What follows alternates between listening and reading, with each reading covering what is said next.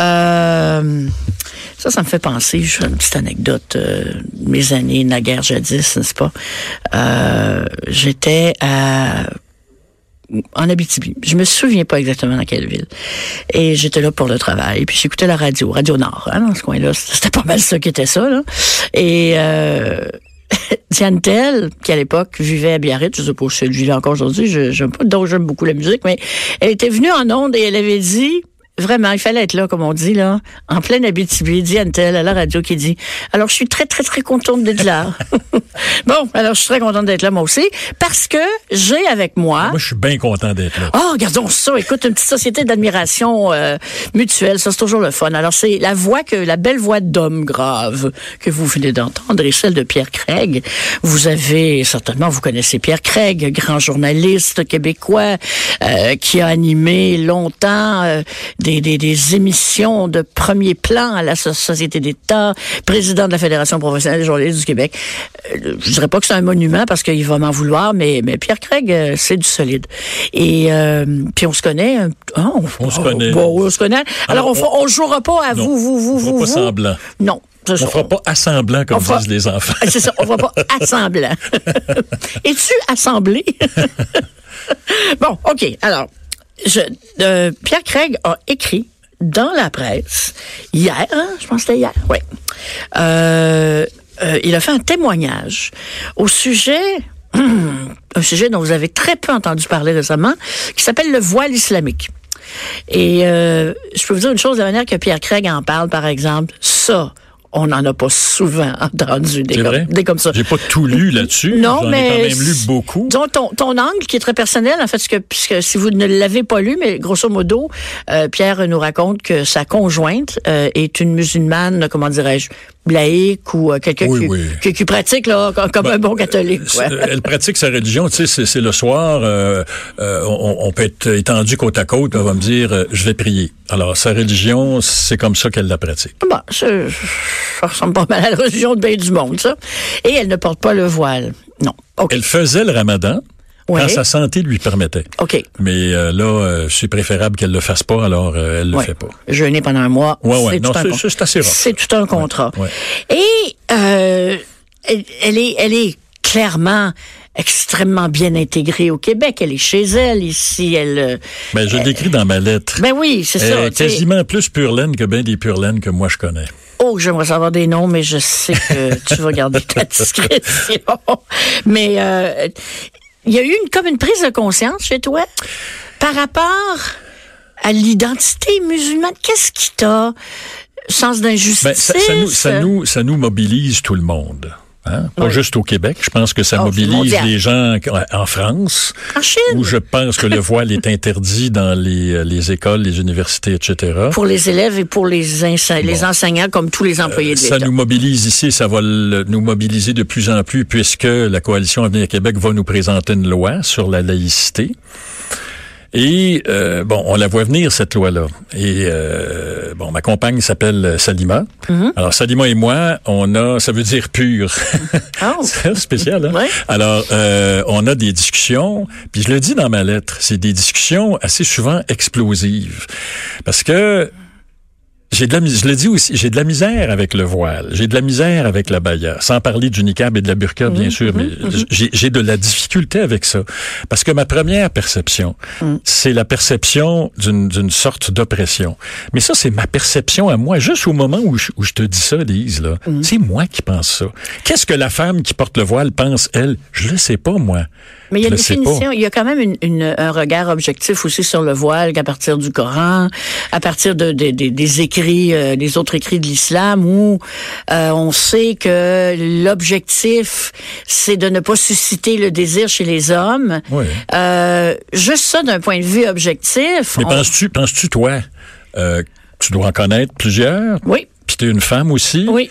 Penses-tu que toutes les femmes qui... Mais tu sais, moi, je suis pas, ici pour défendre le voile. Non, non, non, Dans le fond, non, ce que je veux dire, moi, pas pour la, la lettre, là, qui est adressée au premier ministre Legault, parce qu'évidemment, c'est une, c'est une forme. Là.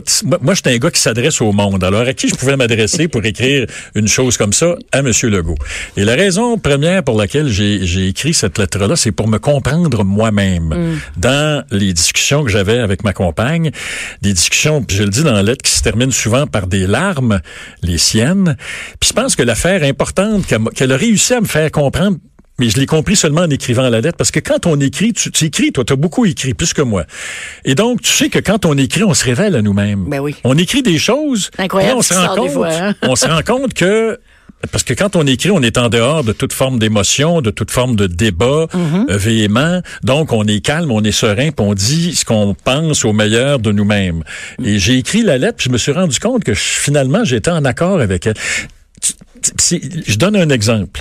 Je suis sur la rue Beaubien, je vais la raconter, là. Mhm. On lira pas toute la lettre. Je suis sur la rue Beaubien il y a un an et je vois une jeune femme vêtue d'une abaya, pas très jolie, le brune. L'abaya, pour euh, les, les auditeurs, c'est comme une robe noire à manches longues. Elle était brune. brune. Elle était moins pire. Généralement, Oui. c'est jamais orange, rouge ou turquoise. Je euh, vais dire fluo. quelque chose de, de- qui, qui va peut-être paraître grossier euh, aux femmes qui le portent. Moi, moi, je trouve pas ça personnellement très joli.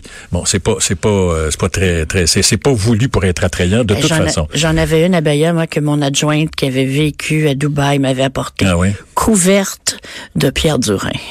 Eh ben, coudonc. Oui, j'en ai vu, j'en ai vu des, des femmes avec des, des hijabs euh, euh, très, euh, comment dire, Ah oui, très colorée. très colorés, oui, très beau. Mais cette jeune femme-là avait cette tunique et le hijab. Et il y a un jeune homme qui la dévisage. Mais lui, là, vraiment, là, il regarde pas la jeune femme, il regarde le voile puis la tunique. Point final. Elle, elle sait que le jeune homme... Ouais. Et elle finit par me regarder. Et je lui souris, on se sourit, je sais pas lequel des deux, mais on sourit en même temps. Puis le sourire est là comme pour... On se rend compte, tous les deux, que le jeune homme l'a- dévisagé. Et on, ne fait que se sourire. Et au moment où est-ce qu'on se sourit, je ne vois plus le voile et la tunique avec laquelle, je le dis dans la lettre, j'ai de la difficulté. Je ne vois que le visage souriant et bienveillant d'une jeune femme. Puis je pense que ça m'a aidé à comprendre ça et les discussions avec ma compagne, que tu peux voir le voile ou tu peux voir la personne. Si tu vois la personne, c'est pas mal différent de si tu vois seulement le voile Ouais, le et tout ce que tu peux imaginer, parce qu'on imagine ce que ça représente. Quelles sont les raisons pour lesquelles des femmes jeunes ou moins jeunes vont porter le voile? Il y en a tellement. Écoute, je connais euh, des gens au Maroc parce que bon, ma compagne est marocaine, je suis allé deux fois au Maroc. Il y a des femmes, par exemple lors du décès de leur mari, qui vont décider de se voiler pour qu'on leur fiche la paix. Alors, c'est une drôle de raison là. C'est oui, Non. elles sont religieuses, elles y croient, papa, mais elles vont se voiler pour qu'on leur fiche la paix. Il y a des il y a des femmes qui portent le voile par conviction Oui, culturelle, bien sûr. religieuse, un peu comme nous, là. Tu sais, dans le fond, on peut comparer avec nous au Québec. Tu sais, je parle de patrimoine là-dedans. Je dis, à- je m'adresse évidemment au premier ministre Legault. Je sais pas s'il m'a lu. Mon fils me demandait, il va-tu, un de mes fils me dit, vas-tu te répondre? Je dis, non, je pense pas qu'il va me Il lit répondre. tout, François Legault. Il lit tout? Oui. Sais, je compare ça à la langue française. Nous, un, un de nos- notre patrimoine le plus précieux, là, c'est la langue française. Si quelqu'un me disait ou nous disait, vous n'avez pas le droit de parler français au travail, qu'est-ce qu'on ferait? Ce serait quoi notre réaction? Ça, on, on se laisserait pas faire. Hein? Je pense Non, que l'histoire a prouvé qu'on se laisserait pas Ah, faire. non, non, non, non, non. Puis moi, ce que, ce que je pense qui peut arriver si on impose, euh, si on, on interdit le port du voile, moi je parle des enseignantes. Oui, là-dedans. Je oui. ne parle pas des personnes en situation de contrainte. Ça, avec ça, pour toi. Moi, je suis d'accord parce que ça, ça pose, à, à première vue du moins, mais on peut en discuter là. C'est pas. Il y a d'autres provinces où pas euh, les policiers euh, à Au Toronto... Maroc, au Maroc, À Toronto. au Maroc, Ah oui, les au femmes Maroc. policières ne Ouais. portent pas le hijab. D'ailleurs, euh, en En Tunisie, non Turquie, plus. avant le coup d'État, les femmes policières ne portaient pas le hijab. En Turquie, mais ouais, c'est ça, en Turquie, mais ça a changé là avec le président islamo-conservateur et le, pseudo ou le coup d'État. Mais je sais qu'au Maroc, elles ne portent pas le, le- Non, non. le voile euh, islamique, parce que pour les personnes ayant un pouvoir de contrainte, il y a une espèce de conflit d'intérêts potentiel. Sais, par exemple, il y a des Sikhs dans la police, euh, dans la gendarmerie royale, qui portent le turban. Bon. Alors, on sait qu'il y a eu des massacres en Inde, au Temple d'Or d'Amritsar, ce qui, nous, ce qui a valu l'assassinat de la première ministre Gandhi à l'époque par ses gardes du corps qui étaient sikhs. Alors, si un policier sikh arrête un Indien du Punjab ou quelque chose comme ça, qu'est-ce qui se passe? Je le sais pas. Imaginons, pour prendre un exemple euh, qu'on peut comprendre facilement, qu'un policier unilingue anglophone vous arrête, t'arrête toi, Lise, dans la rue. Puis toi, tu veux défendre. Le, le- le policier est unilingue anglophone. À Montréal. Oui, oui, imaginons que ça existe. Il est unilingue anglophone, il dit vos papiers. Tu dis, je euh, il dit, il dit euh, papers. Et toi, tu dis, je comprends pas, dites-le moi en français. Et là, la situation peut s'envenimer. Écoute, on a eu un exemple sur le plateau Mont-Royal. Il y a un monsieur afro, africain-américain, euh, donc de race noire. Je sais pas si c'est une race, là. On sait plus comment, comment appeler les choses paraît que ça parfois. n'existe plus. Mais bon. Et des policiers présumément blancs, ils arrêtent ce monsieur. D'après ce que j'ai lu, il n'y a pas eu de propos xénophobes exprimés par les policiers. Mais le- le- l'homme euh, qu'on qu'on arrêtait, on, on l'a pas mis en état d'arrestation, mais on l'a interpellé, il s'est senti racialement profilé. Et il y a eu une dose, une certaine dose, peut-être, il l'avoue lui-même, là. Il a été sec dans ses réponses avec, euh, avec les policiers. Fait imaginez. Imaginez, là. Sais, donc, moi, je dis que pour les personnes qui ont un pouvoir de contrainte, il y a un conflit d'intérêt potentiel. Pour les enseignantes, euh, je vois pas. Je vois pas. Puis, si on regarde la personne, puis je nomme des noms, Naïma, Aïcha, Fatima, peu importe le nom qu'on nomme, c'est toutes des personnes, ça. Est-ce qu'on va leur dire, vous avez plus le droit de travailler? Alors ça, évidemment, c'est d'ailleurs c'est ce qui a tué la charte euh, du Parti québécois. ça, cette idée que des, des- des milliers d'infirmières puis d'aller perdre leur emploi. les Québécois aiment pas beaucoup ça, cette histoire-là. Mais le gouvernement dit qu'ils seront replacés, euh, qu'ils seront replacés ailleurs. Mais euh, je veux pas me faire l'avocate du, du diable euh, dans ce cas-ci. Euh, je, moi, je, je, comprends tout à fait parce que quand on arrive face à face ou en conversation avec quelqu'un qui porte un voile, à un moment donné, c'est vrai que tu le vois plus.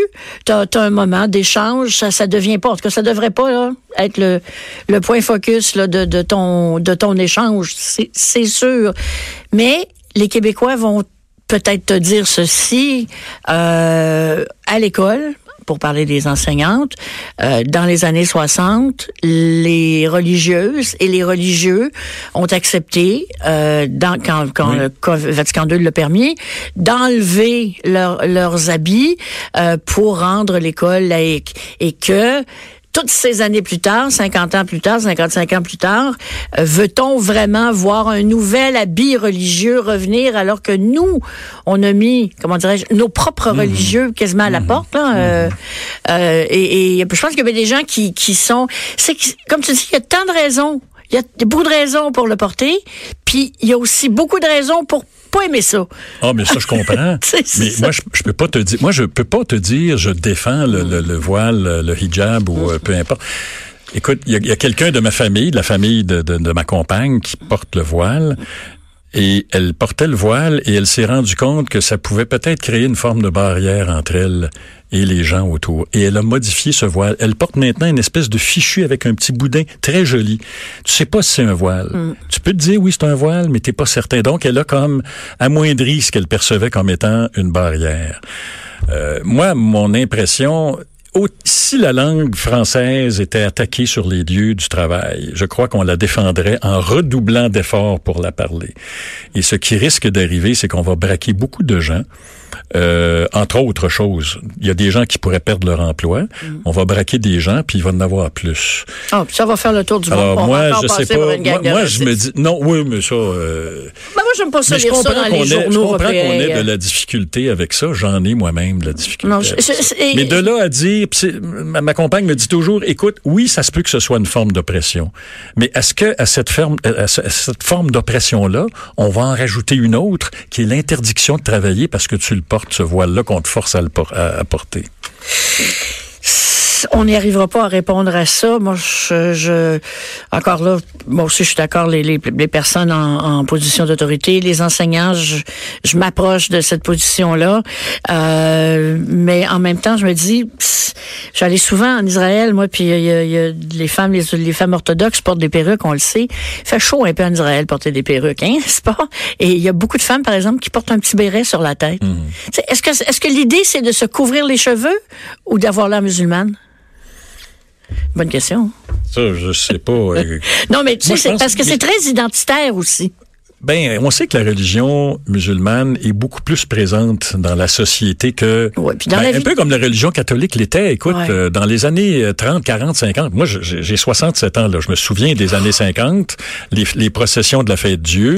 Moi qui Oui, étais moi aussi. moi qui étais croisé, j'étais apôtre aussi, j'étais extrêmement religieux. Mes parents me forçaient à aller à l'église, mais à un moment donné, j'ai cessé d'y aller. Là, moi, c'était l'église Saint-Germain-de-Tremont. On allait, on allait au restaurant de la, de la côte de ski de l'Université de Montréal manger Ah! une frite à la place de la messe.